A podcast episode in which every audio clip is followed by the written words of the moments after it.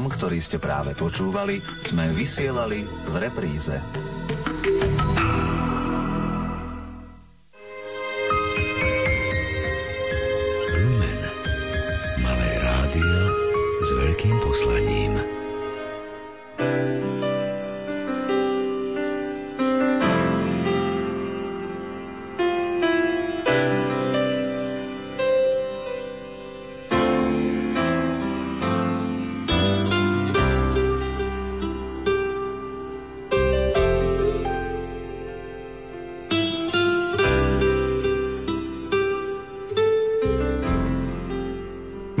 Každý deň, milí poslucháči, sa vám podarí odkryť zákulisie nášho vysielania. Dnes na slávnosť všetkých svetých to však predsa urobíme. V nasledujúcich minútach vás pozývame počúvať rozhovor s autorom rozhlasových hier o životoch svetých s Aloizom Čobejom. Chcete vedieť, ako tieto diela vznikali? Aké sú inšpirácie pri tvorbe? Čo autora inšpirovalo k napísaniu takýchto diel? To všetko vám odhalíme v nasledujúcej relácii. Pohodové sviatočné predpoludne a pokoj do vašich príbytkov v týchto chvíľach prináša vysielací tým zložení majster zvuku Peter Ondrejka, hudobná redaktorka Diana Rauchová a moderátor Pavol Jurčaga. Pohodlne sa usate, lebo v tejto chvíli začíname.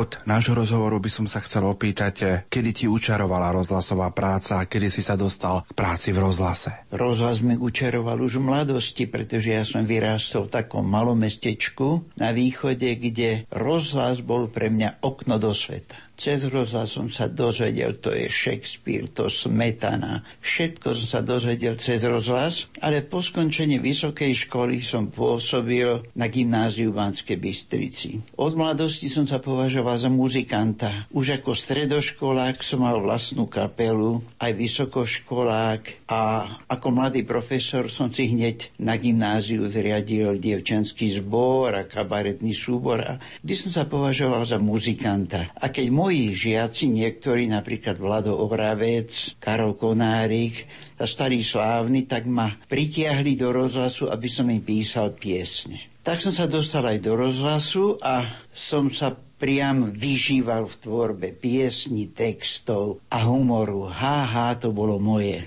A raz v Bratislave už ako rozhlasák ma oslovil taký šéf dramaturg, doktor Jan Vdovia, a hovorí, Lojsko, a prečo ty píšeš len také drobnosti, prkotiny?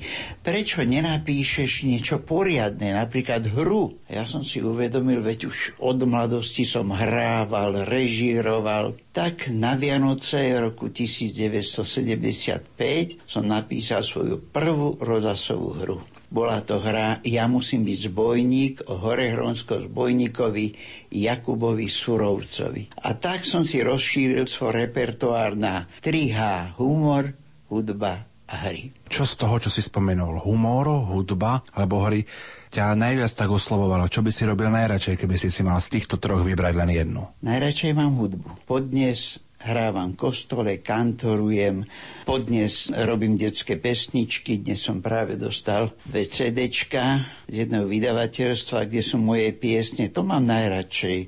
Ale keď ma zavolali do Rádia Lumen, ja už keď som skončil svoju anabázu v rozhlase a na vysokej škole, tak ja som si myslel, že sa budeme prechádzať po záhrade, tak mi zavolali z Lumenu. Ty si už na voľnej nohe?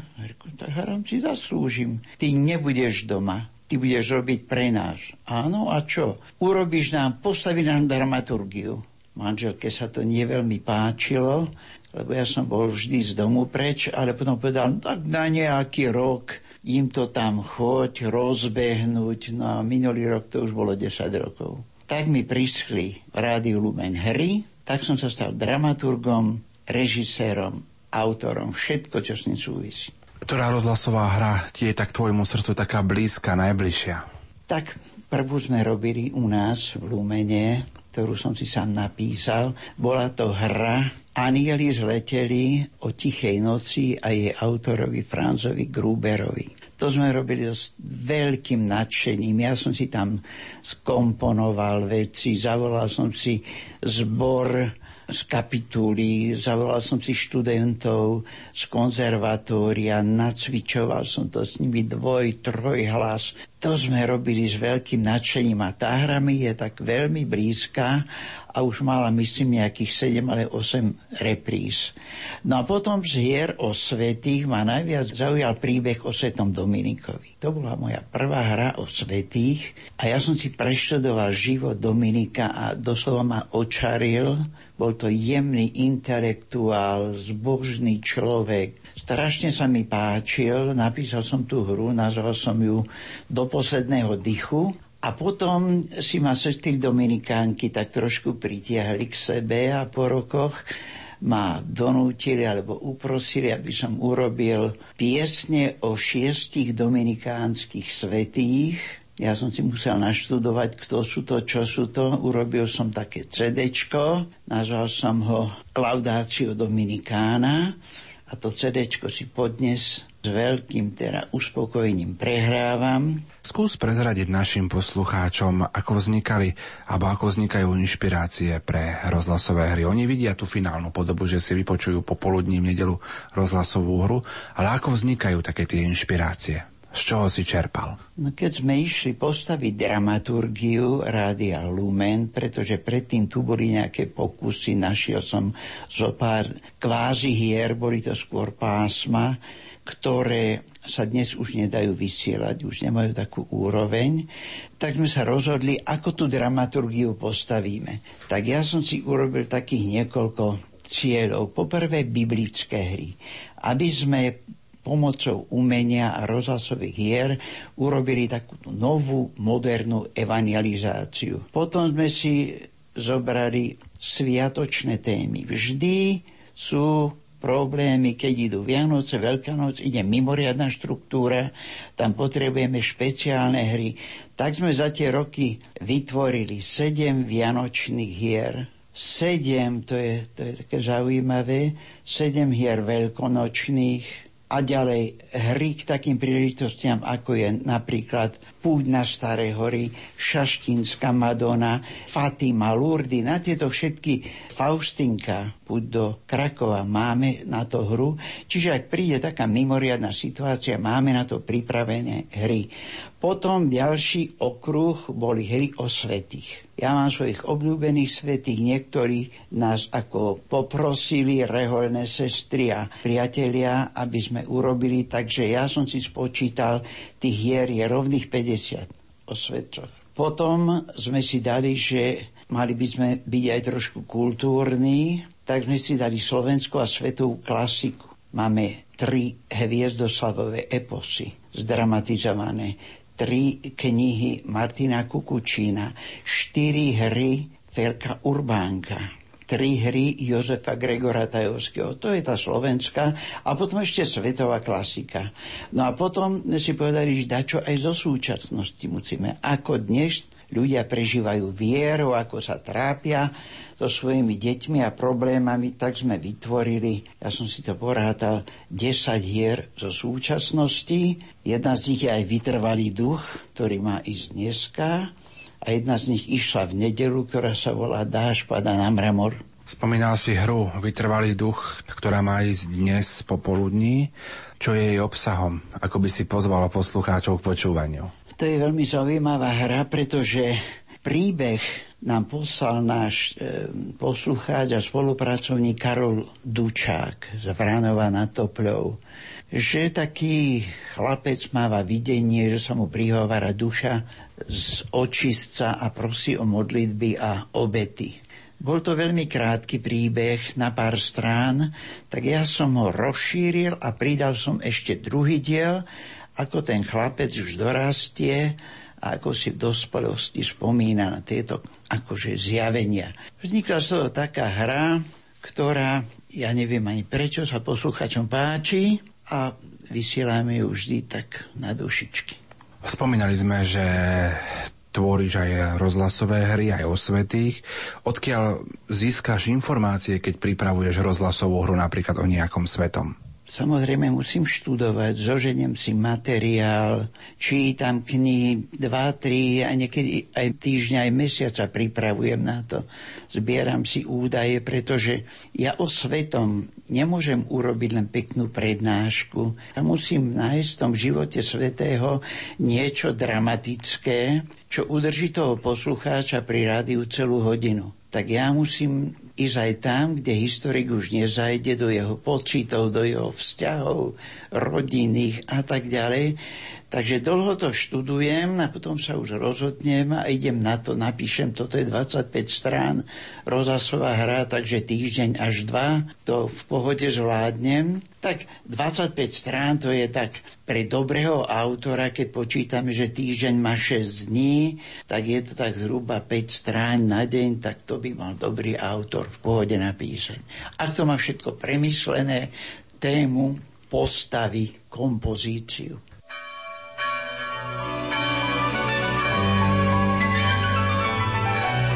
S radosťou pôjdeme do domu pánovho. Slávnosť všetkých svetých. Odpočinutie večné daj našim zomrelým, ó Pane. Spomienka na všetkých verných zosnulých.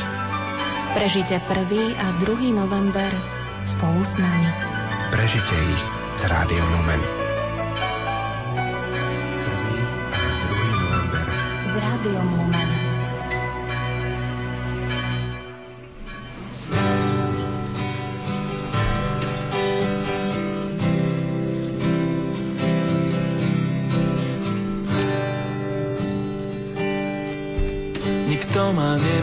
Nemôže odlúčiť od tvojej lásky.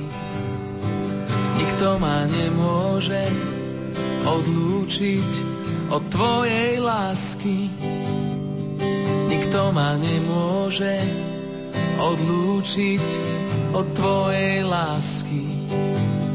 Tebe patrím.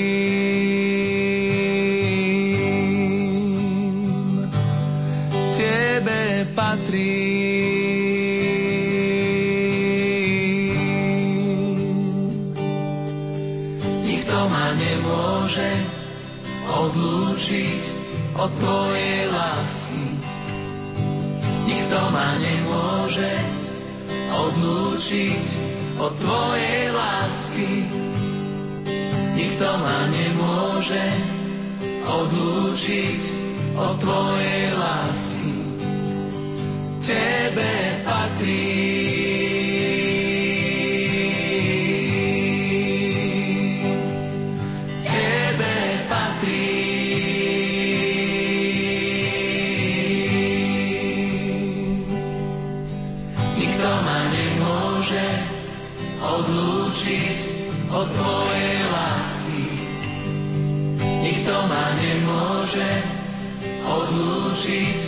Od tvojej lásky. Nikto ma nemôže odlúčiť od tvojej lásky. Tebe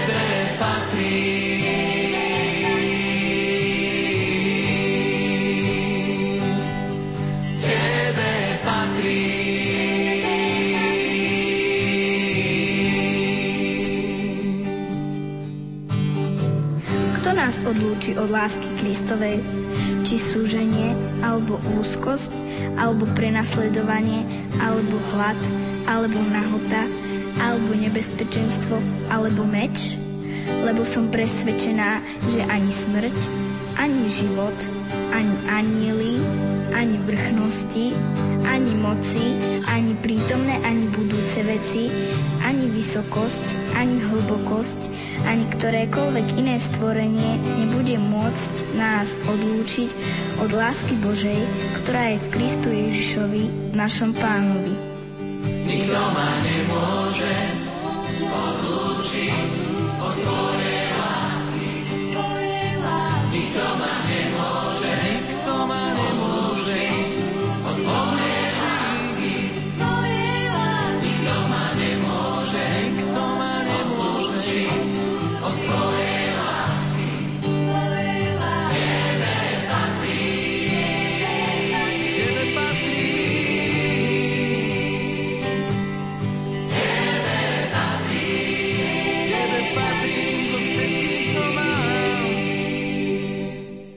Spomínali sme, že študuješ a spoznávaš historické udalosti zo života daných svetcov. Do akej miery tam hrá aj fantázia autora?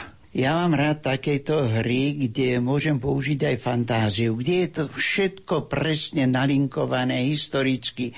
Takto je historický traktát alebo nejaká dizertácia. Ale tam, kde máme len také vedomosti, kúse, tak ja ich musím dotvoriť tak trošku vlastnou fantáziou. Tak som písal hru o našom Gorazdovi, teraz posledný krát som písal hru o našich svedcoch Svoradovi a Benediktovi.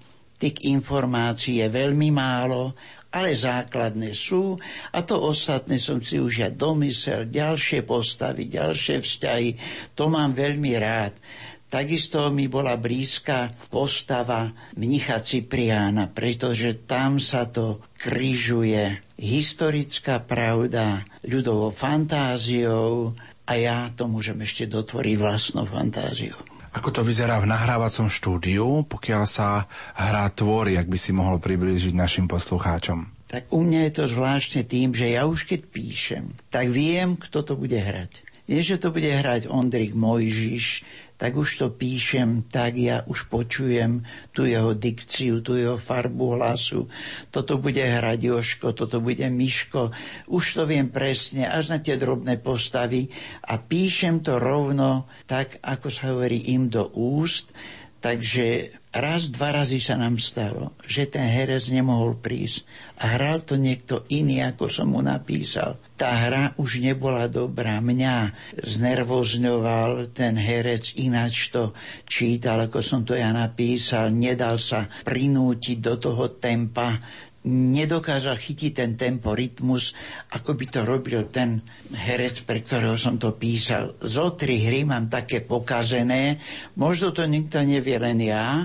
Najlepšie ja píšem rovno pre toho herca. Takže potom, keď sa zídeme v štúdiu, povieme si, ty si to, ty si to, ty si to, a ten herec mi povie, ja som prečítal, ja viem presne, ja viem presne, áno, to je taký, to je taký, tak ideme do štúdia a potom to nahrávame, hráme sa s tým, zavše zastavíme, uvažujeme, je to ono, nie je to ono. Sa mi stalo, veľmi si to vážim, taká mladá herečka, ktorá mi povedala, pán režisér, Spúsme to ešte raz, ja to urobím lepšie. To sa málo kedy stane, lebo herec sa len pozera na hodinky a utíka do divadla, kde má skúšku alebo predstavenie. A táto mi povedala, ja to urobím lepšie, tak to vrátime, aby to bolo čo najlepšie. A potom už zostaneme, keď herci odídu, my s tým zvukárom a už sa s tým hráme a mixujeme to, pridávame tam zvuky, hudbu, to už je taká naša špeciálna robota. Na čom v súčasnosti pracuješ? Som v takej ťažkej situácii, lebo ma navštívil pred časom môj priateľ, jezuita páter Jan Ďurica z Bratislavy a priniesol mi taký zborník o slovenskom biblistovi Monsignorovi Botekovi, ktorý pred 20 rokmi zomrel a preložil písmo svete do slovenčiny. Ja som mal tu čest, že som ten jeho preklad redigoval a on ma poprosil, aby som o ňom napísal hru. Materiálu je dosť, všetko som si to preštudoval, len teraz sa modlím a prosím Ducha Svetého, aby mi vnúkol možnosť, ako dať tomu materiálu isté dramatické napätie, isté zaúzlenie, istý čo je minimálny konflikt, aby to nebolo len také rozprávanie, narodil sa, prekladal a zomrel. Tak s tým sa teraz trápim, ani sa do, do toho nepúšťam, mám to všetko v hlave a čakám, kedy ma osvieti Duch Svetý a keď už prídem na to, je to ono, tak ja sadnem a za týždeň to napíšem. Čo by si chcel ešte takým tým rozhlasovým perom pre rozhlasové hry napísať a čo by mohlo alebo ešte malo vzniknúť? No už to veľa nenapíšeme, pretože my sme takedy mali taký úzu, že sme vysielali jednu premiéru každý mesiac a ešte okrem toho sme vysielali taký ten cyklus posluchačských príbehov, takže som musel každý mesiac napísať jednu hru. Tak ja som sa veľmi snažil, urobil som si aj nejaký predstih, ale teraz prišla kríza hospodárska aj spoločenská, ktorá neobyšla ani lumen, takže výroba hvier sa tak pozastavila. Vyrábame iba zo pár hier do roka. Tak eh, ja mám pripravené niektoré hry na budúci rok, ak sa dožijeme, tak by sme chceli nahrať, mám už hotovú hru, Brat František o Františkovi z Asisi. Ďalej mám hotovú hru Egejskí bratia o svetých Kozmovi a Damianovi. A vo výhľade mám ďalší slovenský svetý Bystrík. že o ňom vie. Ja už som tým naštudoval o ňom materiál. Vedel by som o ňom napísať hru. Ďalej mám v pláne svätého Benedikta úžasnú postavu a ďalších svetých.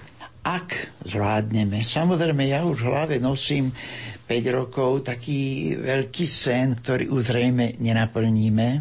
Ja som si vymyslel, že Rádio Lumen by malo vysielať taký seriál polhodinový, ako boli čo nového Bielikovci alebo také dačo. Ja som si vymyslel takú rodinu kresťanskú, ktorá má syna aj kňaza, ale aj nevydarených synov, porozvádzaných, podnikateľov všelijakých. A teraz, ako oni tieto problémy riešia pomocou viery, nazval som ju po Božích cestách, urobil som si taký synopsis na 30 pokračovaní. Bohužiaľ, hospodárske a iné príčiny mi ten projekt zastavili a zrejme už ho nikdy ani nenaplním. Tak uvidíme, možno pán Boh bude chcieť, aby sa toto aj naplnilo, ale vrátil by som sa k tým rozhlasovým hrám. Prezrad našim poslucháčom, ktorá hra vznikala možno najťažšie a ktorá najľahšie. Najradšej spomínam na tvorbu a písanie a nahrávanie hry Abraham. Ja som už dopredu vedel, že Abrahamom bude Ondrej Mojžiš, môj priateľ. Tá hra sa nám nahrávala strašne dobre. Všetci herci, aj technik, aj ja ako režisér sme boli pritom nadšení, nahrali sme ju veľmi rýchlo, veľmi dobre a to považujem za jedno zo svojich najlepších opusov, teda diel, ktoré sme nahrali. Boli aj hry, ktoré mi nerezali, ktoré mi nešli. Jedna reholné spoločenstvo ma poprosilo od Bratislavy, aby som napísal hru o ich zakladateľke. Ja som mi to prislúbil. Nešlo nám to, lebo tam v jej živote nebolo nič dramatické. To bola taká zbožná, tichá žena, ktorá sa narodila, modlila sa, potom umrela a ja som musel hľadať tam nejaké napätie, to bolo veľmi ťažké. Takéto hry nerád robím tam. Hra je na to, aby to malo zaúzlenie, vyvrcholenie, rozúzlenie, aby mala všetky tie, tie súčasti, ktoré má mať a keď tam nie je napätie, keď tam nie je nejaká dramatické zaúzlenie, sa to píše veľmi ťažko. Veľmi s veľkým nadšením a potešením som písal hru o Cyrilovi a Metodovi, Solúnsky bratia. To sme natiahli až na 90 minút, lebo ja obyčajne tak ťažko začínam, ale keď sa rozbehnem, tak zistím, že mám 25 strán a ja som len v polovici príbehu a do tej hodinky sa viacej nemestí, tak to začnem škrtať. Ale zistím, aj toto nie je potrebné, aj toto nie je dôležité. Škrta sa už dobre, najprv treba napísať, potom sa to už dobre vyhadzuje. Bol si autorom rozhlasových alebo poslucháckých príbehov zo života do života. Vysielali sa prvú nedelu v mesiaci. O čo vlastne šlo a ako vznikol tento projekt? V roku 2004 prišiel terajší nový riaditeľ za mnou, že vymysleli taký projekt takých e, rozhlasových bakalárov, že by nám poslucháči posielali príbehy a niekto by tie príbehy prepísal do nejakej dramatickej podoby, či by som sa na to nedal. Veľmi ma to zaujalo. Tak sme začali vo februári 2004 a vysielali sme to 7 rokov až doteraz. Ešte teraz v nedelu 6. pôjde ďalšie pokračovanie. Ľudia nám písali príbehy, listy, niekedy len námety, niekedy len epizódku na štyri riadky a ak ma to zaujalo, som to s veľkým potešením robil, nahrávali sme to a máme tých príbehov, keď vypočítame za 7 rokov, zhruba 10 až 12 do roka, tak si vypočítame, máme asi 80 tých príbehov v archíve. Takže zo života do života to bolo taký trošku moja láska, veľmi rád som to robil, komunikoval s poslucháčmi, volali mi, písali, že všetko má svoj konec. Ako si reagoval na ohlasy poslucháčov, ktorí reagovali napríklad na cyklus príbehov zo života do života alebo na rozhlasové hry? No tak my nemáme také ohlasy, ako má pán Saniga, alebo nejaké také kontaktové relácie, že len skončia už vojna telefóny, ale sem tam pred kostolom, alebo sem tam nejaká pani učiteľka mi nedelou zavolala po obede, že počúvala hru a že sa jej páčilo, ale najviac ma zaujali také dva ohlasy. Jedna veľmi zbožná sestra, o ktorej sa tak hovorí, že najradšej by v kostole aj spávala. Syn chodí aj na teológiu, takže zbožná žena ma stretla v meste a mi povedala, ej Lojsko, Lojsko, počúvam, ako rýžuješ v rádiu Lumen. Tak ma to veľmi tak zarazilo, pretože my robíme za symbolické honoráre alebo zadarmo. Tak som povedal, Janka, ak chceš ten job, ty môžem od zajtra prepustiť. Nechceš, môžeš to robiť. Povedala, ale keď ja to neviem. A druhý som mi stal asi pred mesiacom, hrávam v kostole, kantorujem a táto prišiel ku mne jeden taký asi 60-ročný pán a hovorí, pán kantor, mali by ste nechať to kantorovanie tým mladším dievčencom, A vy by ste mali sa viac venovať tým rozhlasovým hrám, aby ich Lumen nemusel stále reprizovať. Tak som sa na tom pousmiel. Takže to boli také dva ohlasy. Ja možno teraz sa spýtam trošku aj osobne, kedy si sa ty vo svojom živote stretol s pánom, stretol s Bohom? Kedy ťa tak oslovil? Ja som mal to šťastie, že som vyrástol v dobrej kresťanskej rodine. Moji rodičia boli rolníci, mama zbožná. Ja si vždy, keď sa modlím, tak som presvedčený, že je medzi svetými a otec bol veľmi dobrý kresťan. 40 rokov bol kurátorom v kostole, na fare, stále sme boli tam, čo sa robilo, či opravoval kostol. Ja som stále s ním bol. Od 5 rokov som ministroval a potom som kantoroval. Takže ja mám od detstva tú vieru hlboko vštepenú. Mal som šťastie, že som Dostal aj manželku, pán mi poženal manželku, veľmi dobrú, zbožnú kresťanku, takže ja môžem povedať, že žijem s anielom. A keď tak si pozrie spätne na niektoré životné situácie a životné chvíle, ktoré si prežil, pocitil si naozaj v tých životných situáciách takú mocnú ruku Boha?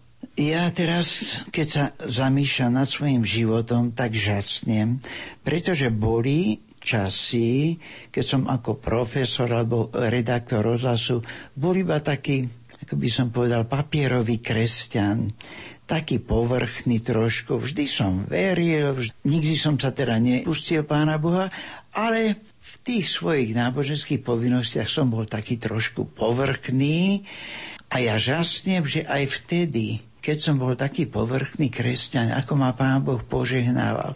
Všetko mi dával, o čo som sa ani ani veľmi neusiloval. Dobrú prácu, dobrú manželku, dobré deti, dobré zdravie. Ani neviem, ako som si dom postavil. Prišiel za nami jeden a sa nám ponúkol, že nám ho postavia.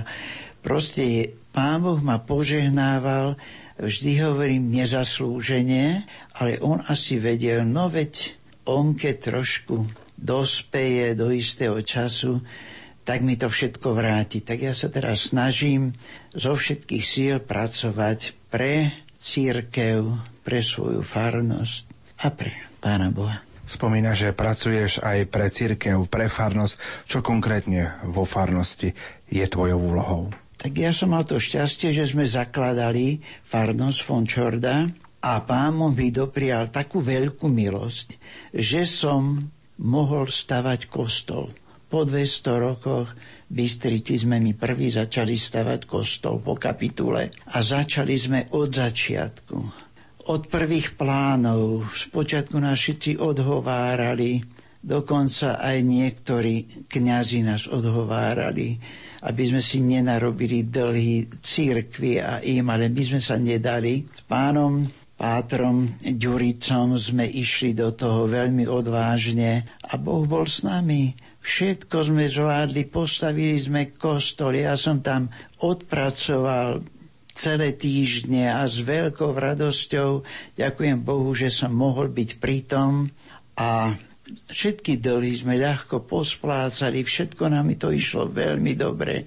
Dožil som sa vysviacky až je na oslavu toho, že sme vysvedcovali ten kostol svätého Michala Archaniela, tak som urobil aj hymnu, takú farsku, ktorá sa teraz vždy na náš odpust spieva v kostole a už to pomaly vedia všetci naši veriaci. Kostol je zasvetený svetému Michalovi Archanielovi, patrón boja proti zlu. V čom teba tento svetec oslovuje? tak my sme to tak trošku viac menej zdedili, pretože svätý e, Michal Archaniel je patronom Banskej Bystrice a keďže ho nemal tu žiaden kostol, tak by sme sa podujali. Súhlasil pán biskup a všetci, aby to bol svätého Michala Archaniela, tak je pre nás takým príkladom, že odvážne zápasil s tým diablom a proste patril medzi tých archanielov, ktorí neboli pyšní, ktorých Boh nemusel zhodiť z neba do pekiel. Je takým našim príkladom aj pre mňa takým vzorom, že nemám sa vzdávať aj napriek svojej starobe a chorobe mám dať všetky síly do služieb církvy a farnosti. Pred malou chvíľou sme spomínali to, že si bol pri výstavbe kostola. Je ťažké stavať asi kostol stehal, ale oveľa ťažšie je stavať taký duchovný chrám vo vnútri každého človeka, ktorého máme možnosť stretávať. A ty si tých ľudí, predpokladám, vo svojom živote stretol naozaj veľmi veľa. Fončorda naša bola považovaná za takú červenú planinu.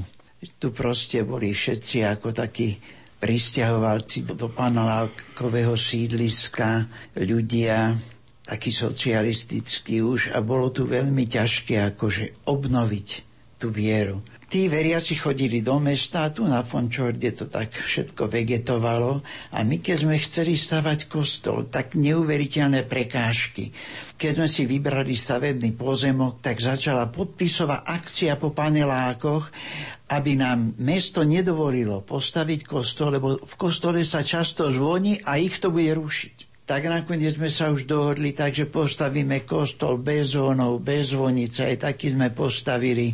Ale sme sa nedali. A keď už sme mali všetko hotové, krásny plán na kostol, ako Noémová archa, tak sa zistilo, že pod našim pozemkom je 5 metrov nános, bahno, na ktorom sa nedá stavať. Tak sme museli postaviť kostol ľahký, drevený, ktorý by uniesol, teda to podlože unieslo. Napriek tomu nikdy sme sa nevzdali a to vlastne vytvorilo našu farnosť. Tam sme sa stretli pri tej výstavbe toho kostola, tam sme sa upevnili, spoznali a teraz máme zhruba tých tisíc ľudí, každú nedelu k nám chodí do kostola, máme 5 svetý omši a ja mám veľkú radosť, že môžem aspoň svoje celoživotné hudobné skúsenosti využiť tým, že kantorujem tam, hrám a píšem zborové skladby pre náš zbor Michael. Aj na tomto príklade, ktorý spomínaš, môžeme potvrdiť teda našim poslucháčom, že ak je to Božie dielo, napriek tomu, že má veľa problémov, veľa komplikácií, ale Boh to nakoniec požehná, že treba byť vytrvalý. Keď si predstavím, ako tí apoštoli, Pane Bože, išli z tej svetej zeme do sveta s evaníliom, nemali nič, len taštičkovný kúsok chleba a oni to dokázali, nedali sa zlomiť, boli prenasledení, všetci položili svoje životy. Ja keď čítam, napísal som tých zo 15 biblických hier, tak som si to všetko preštudoval, napríklad svätého Pavla. Preštudoval som celý jeho život a žasnem, čo dokázal. A my už máme také možnosti a sa tak budeme rýchlo vzdávať. Ja som chodil žobrať na kostol od jedného podnikateľa k druhému. Mnohí ma vyhodili. Ja som sa aj nenahneval. Ja som im povedal, my to postavíme aj bez vás a vaše deti potom vám budú vytýkať, alebo vy sa budete hanbiť, že ste neprispeli. A nehanbil som sa, chodil som po žobraní, naši ľudia chodili z paneláku zo dverí do dverí, žobrali ich, mnohí ich vyhodili ale nedali sa zlomiť a my sme si povedali, že čo budeme ten kostol stavať 10 rokov, ale že ho postavíme a postavili sme ho za 2 roky. To je moja veľký úspech a moja radosť.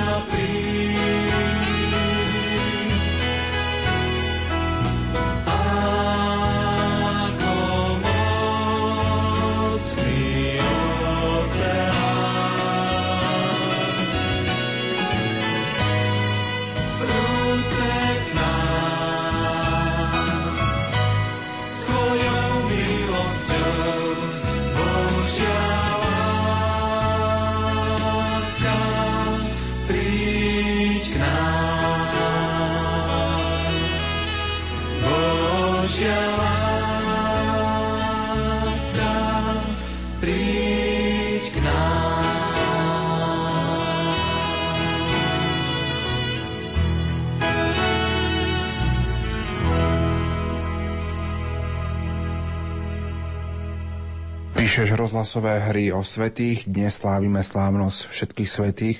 Čo poradiť našim poslucháčom, ako sa stať svetými v dnešnej dobe?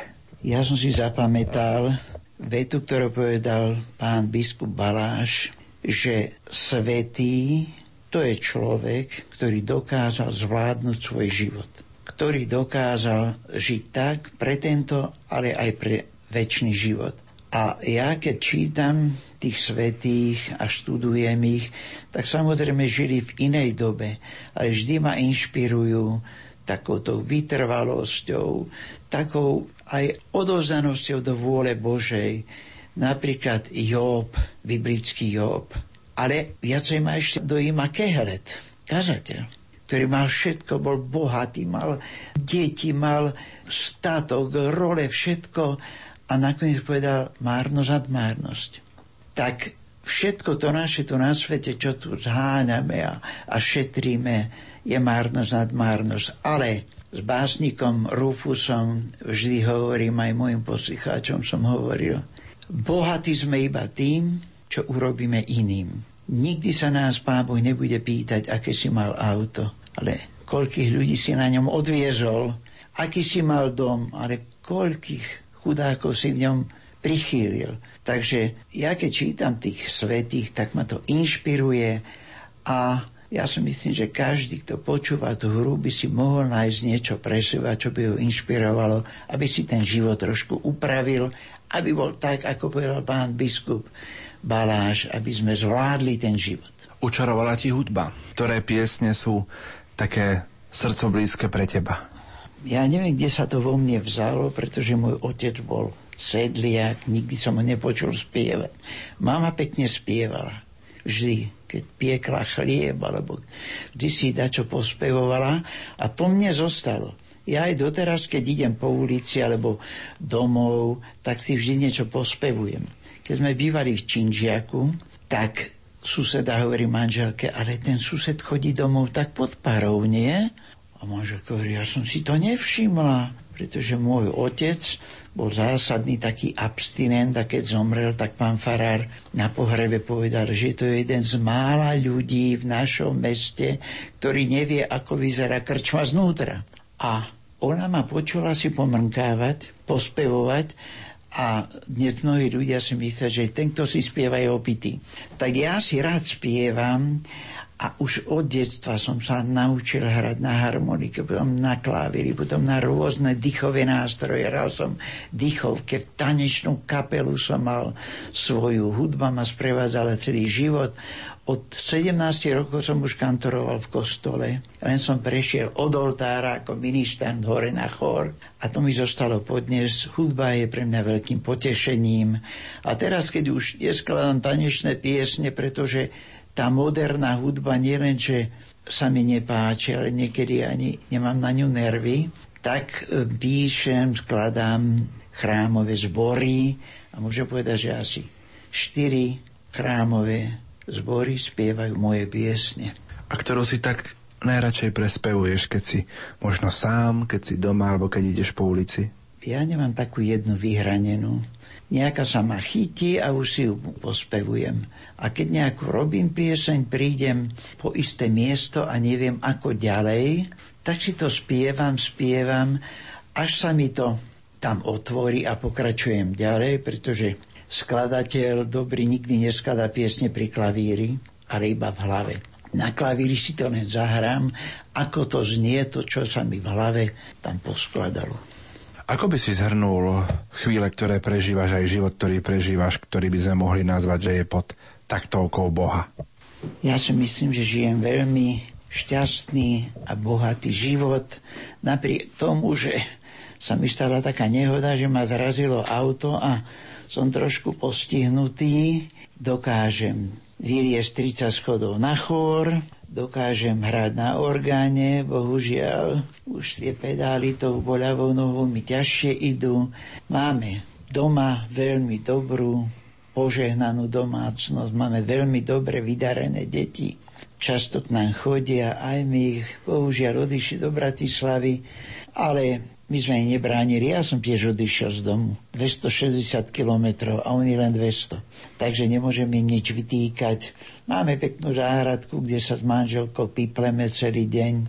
Takže ja môžem povedať, že Pán Boh bol ku mne milostivý a ešte mi doprial. Moji kolegovia, ktorí odišli z rozhlasu, tak proste vypadli z tej tvorby. A mne Pán Boh prihodil alebo poslal ma do toho lumenu a ja môžem stále robiť, stále môžem písať, stále môžem niečo vymýšľať.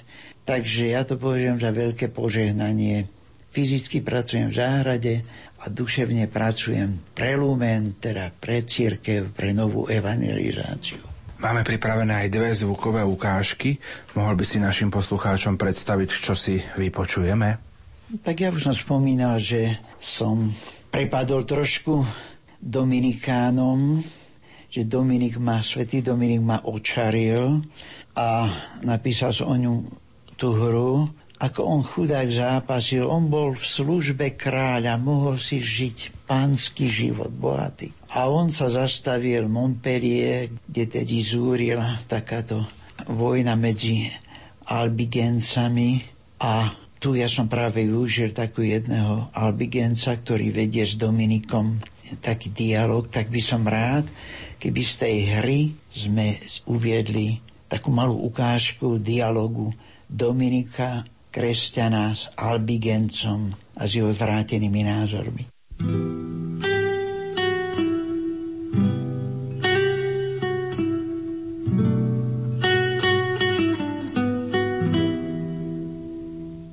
Boh ťa pozdrav, brat Vian.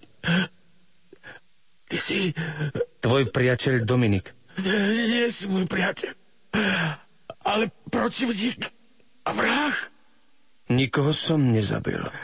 Ale poslal si na nás vojsko, aby zabíjalo mojich druhov.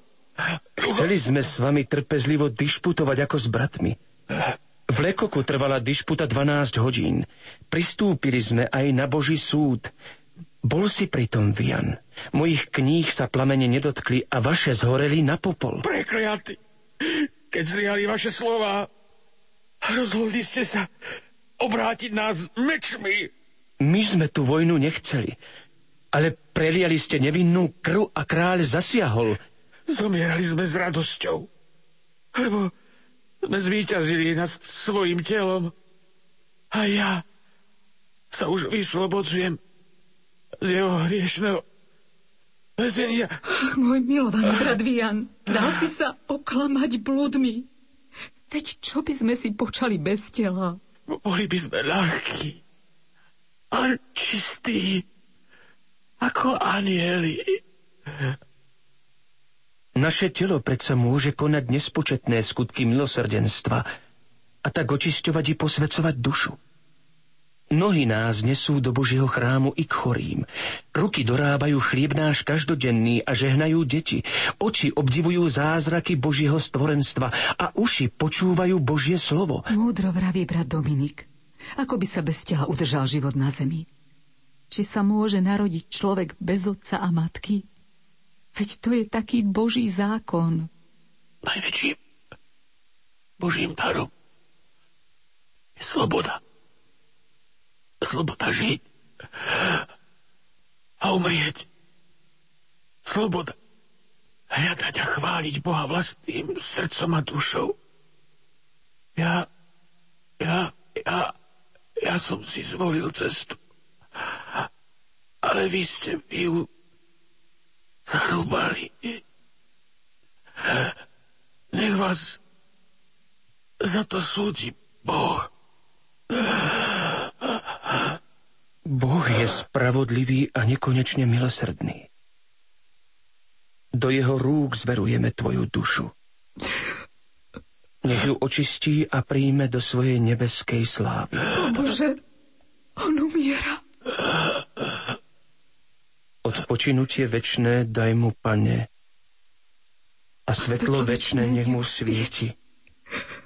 Nech odpočíva v svetom pokoji. Amen.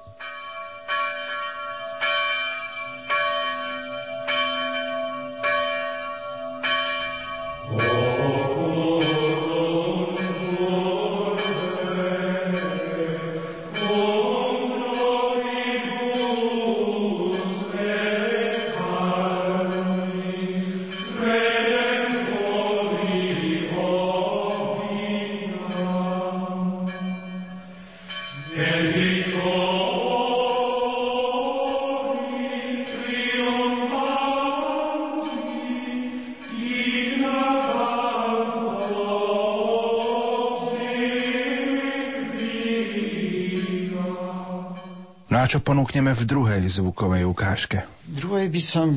Ja mám veľmi veľa tých hier, ktoré mám rád, ale ma očarila.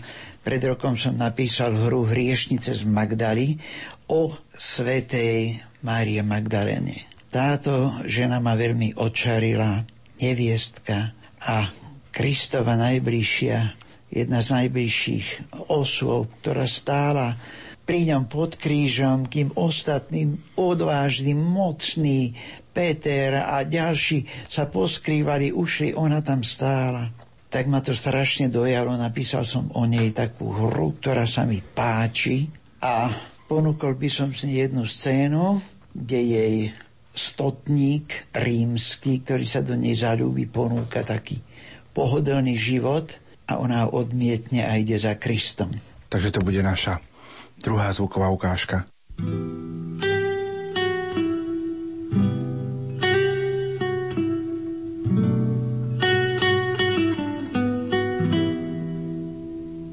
Pokiaľ ide o toho človeka, môžem ti slúbiť iba jedno, Mária. Aby poprava netrvala dlho, urobíme tú prácu rýchlo a čisto. Hovoríš o smrti ako o remencoch na svojich sandáloch. Oh, koľko cynizmu a krutosti je v tvojej reči. Nechaj ma odísť. Kam chceš ísť? K miesto držiteľovmu palácu. Ale tam teraz nemôžeš ísť. Prečo? Som Dari otrokyňa alebo tvoj bezeň? To nie, ale na Pilátovom nádvorí sa teraz dejú veci, pred ktorými som ťa chcel ušetriť. Čo sa tam robí? To... Odsúdenca moji vojaci práve bičujú.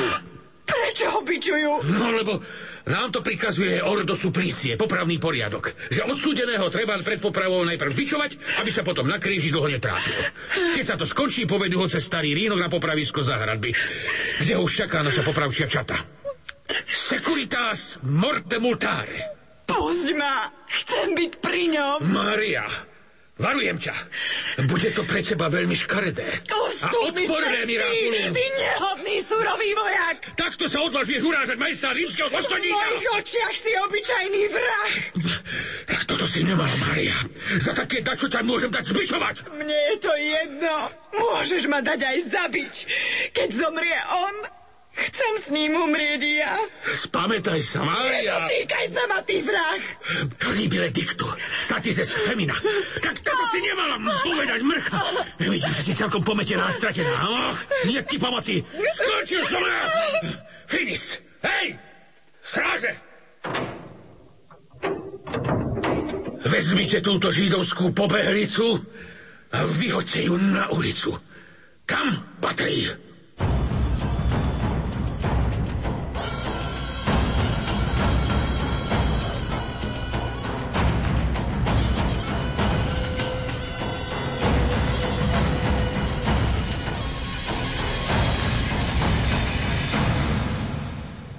Blíži sa záver nášho rozprávania práve poludne na slávnosť všetkých svetých, čo by sme na záver tak spoločne popriali našim poslucháčom na celé Slovensko. Sviatok dušičiek a všetkých svetých je veľmi vzácný.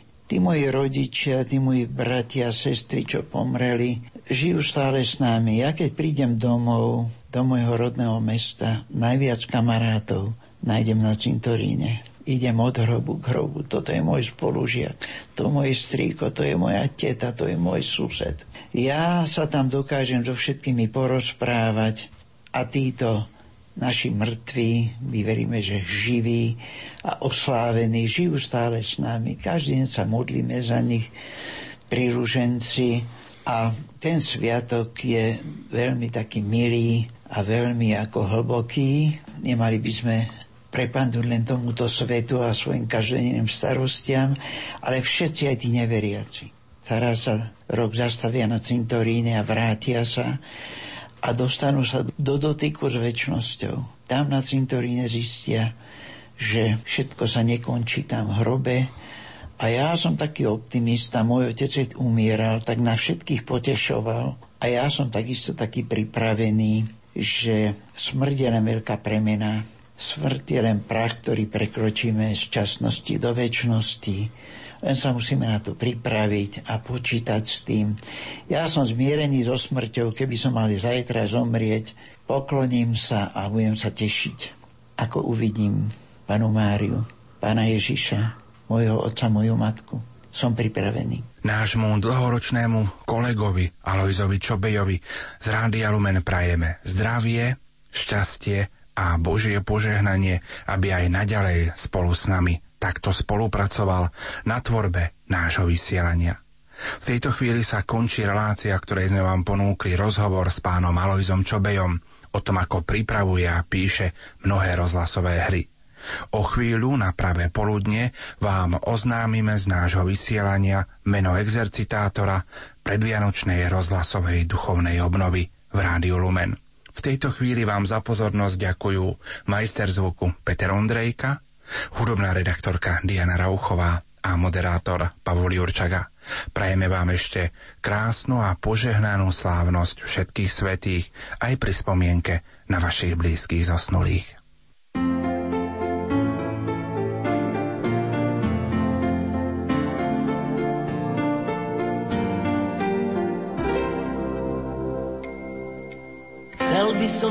Fakľou, ktorú neuhasí nik. Chcel by som byť fakľou viery ako Dominik. Chcel by som späť vrátiť k tebe tých, čo zblúdili. Chcel by som ich vrátiť k tebe, Bože premilý.